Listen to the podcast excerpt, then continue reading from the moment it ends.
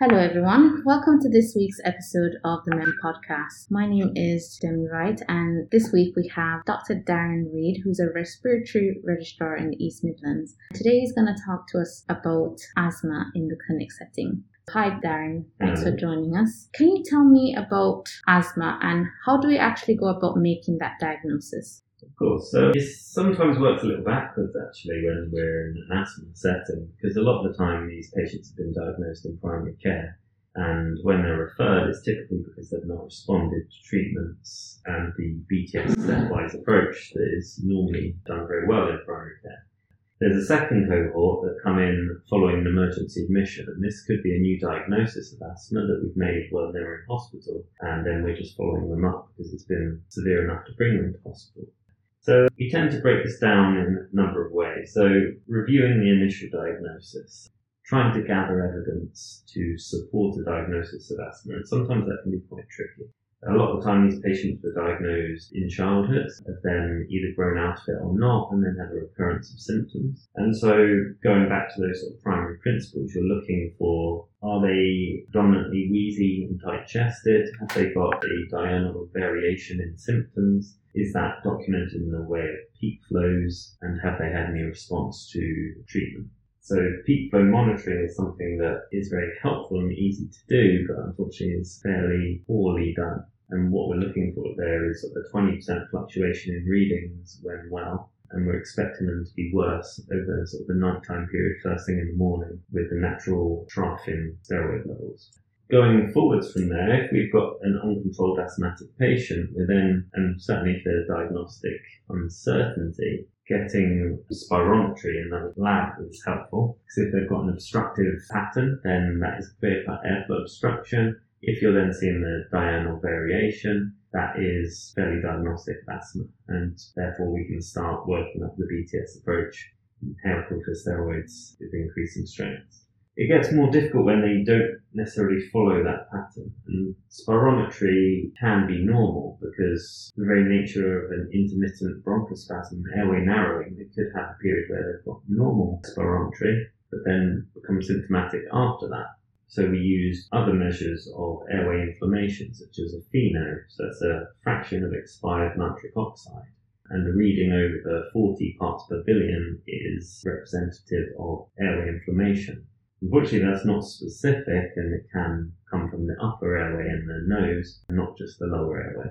If you've got an indeterminate number, which is sort of 25 to 39, then be taken in conjunction with other evidence to try to support diagnosis further tests that we can do. Bronchodilation reversibility testing, so pre and post nebulizer doing spirometry and seeing if there's a significant increase in FEV1, looking for a 12% improvement or 200 mils improvement. And conversely to that, in patients that everything has been normal up until this point, we might use a provocation test, so a PC20, where you're getting someone to inhale something that is going to provoke the airways to try to bronchoconstrict and you increase concentration of that gradually, intermittently doing a Borg symptom score and also spirometry looking for a drop in FEV1.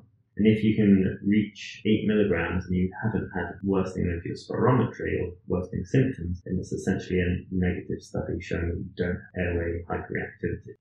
Finally, we test with blood tests looking for IgE and the eosinophil counts, looking for if the patient has any aeroallergens. You can also use skin pricks for this.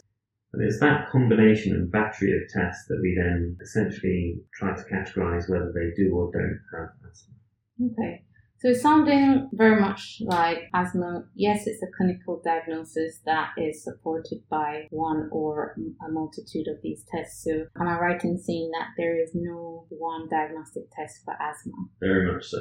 Okay. So start on peak flows, see if there's any variability, and then work our way through the protocol as per BTS. Yes.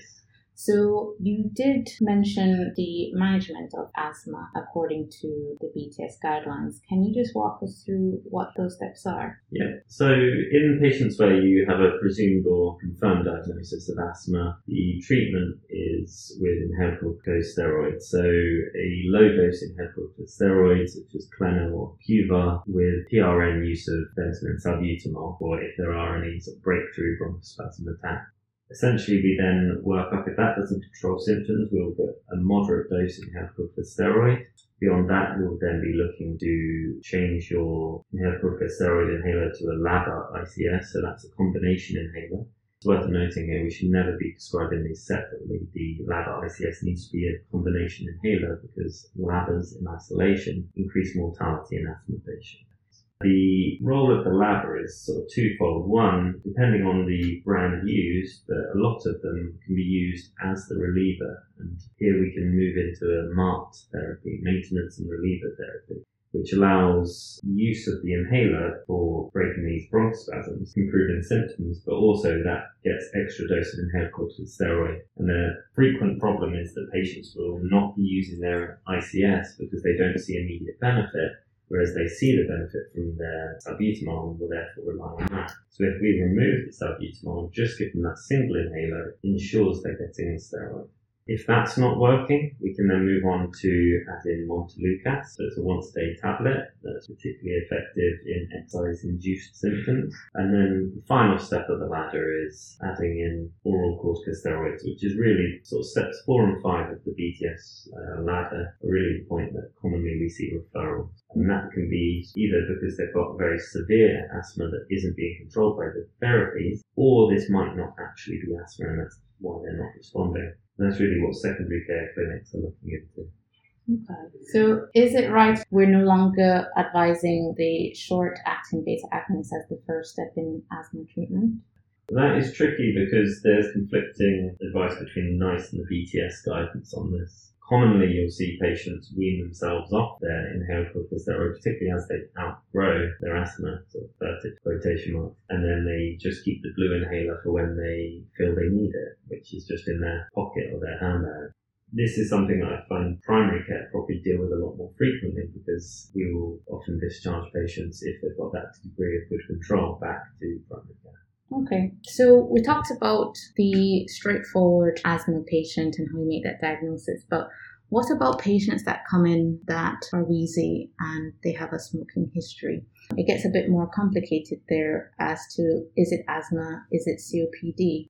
What can you say to advise us on which way to go versus the other?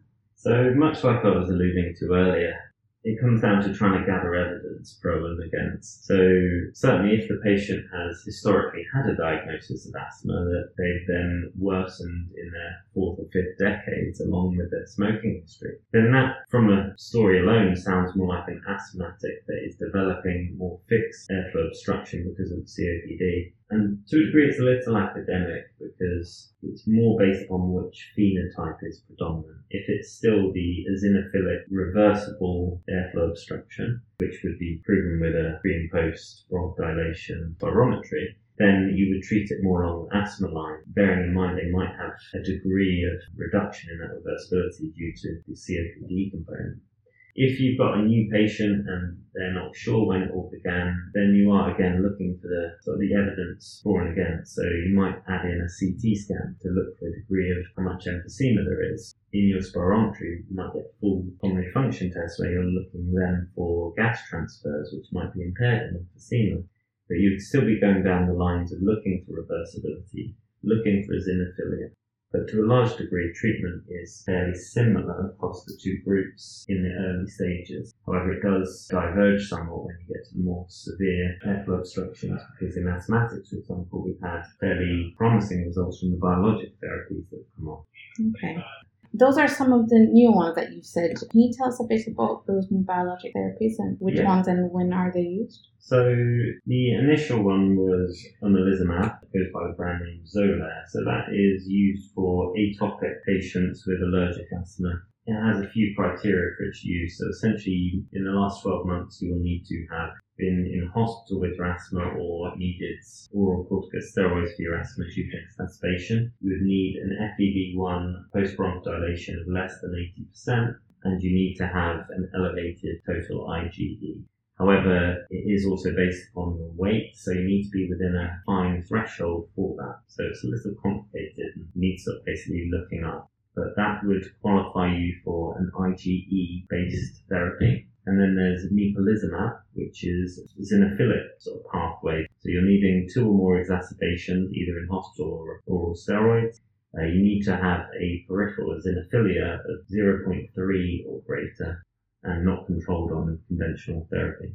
Asthma is one of those things that it takes time for patients to get on top of and get good control of their treatment. What do you advise patients at home in order to manage their asthma prior to coming into hospital? So a lot of what we do in clinic is actually going back to basics and it's going through inhaler techniques with patients. It's asking in a non-judgmental way when and how frequently they're forgetting their inhalers because it's a fairly common problem. Particularly if when you're well controlled, you say, oh, I clearly don't need these because I have no symptoms. So therefore you'll back off using their inhalers, which propagates as worsening control. So inhaler technique, concordance with inhalers, using spacers for any aerosol-based inhaler. They're the sort of the main points. Then you've got the other factors. So if someone is smoking, if anyone's got any known aero allergens, so sort of cats, dogs, grass, dust, mold in the house, these are all things we test for in the skin prick or the blood tests. But if you can reduce the exposure to it, you're going to reduce airway inflammation and improve symptoms things to also be trying to identify is whether they're having these nocturnal symptoms or exertional symptoms. That's a marker of poor control. And ideally, every patient with asthma should have none of them. They shouldn't be needing oral steroids. They shouldn't be coming to hospital. They should be able to sleep through the night and they should be able to exercise on demand without needing to stop. Obviously, there's a group of patients that we always look out for in the sort of severe group that it could be that they've never been controlled on their normal stepwise approach because they actually have one of the rarer conditions or they've got fairly mild asthma but they've got something exacerbating that. So the sort of two groups of the of the severe ones are the people with allergic bronchopulmonary aspergillosis, ABPA, people with what used to be called Churg-Strauss, so EGPA, which is a vasculitis condition that initially presents with an asthma sort of picture, but then in the sort of fourth or fifth decade start developing a more localized vasculitic picture and worsen eosinophilia, and that can progress to a life-threatening vasculitis looking for salicylate sensitivity. So that's Samter's triad of nasal polyposis, salicylate sensitivity, and that can include, things like sulfites and food additives, and then asthma. And then a big one that people need to be thinking about is occupational asthma, where you've got that variation when they're going to the workplace and for a few days afterwards. And that should always be managed in secondary care. So that's the more sort of severe groups. And then you've got the milder groups with other conditions worsening. And this is a large part of asthma clinics are differentiating these two groups. Because if we can address the provoking factor, the asthma then gets relatively easier to control. So things that can do that are things like reflux, so gastroesophageal or laryngopharyngeal reflux, irritate the upper airway, make people more prone to airway hyperreactivity, inducible laryngeal obstruction or vocal cord dysfunction. So that again can be exacerbated by reflux, can be exacerbated by anxiety, dysfunctional breathing, which makes someone sound wheezy and tight, but isn't going to respond to steroids or bronchodilators. Because of the association between obesity and reflux, if we're giving lots of oral steroids for patients uh, obesity-induced reflux, we're just worsening a vicious cycle. Other things, smoking, air allergens is discussed, medication, they can all worsen the perception of their asthma control where it's not actually asthma that's driven it. Okay.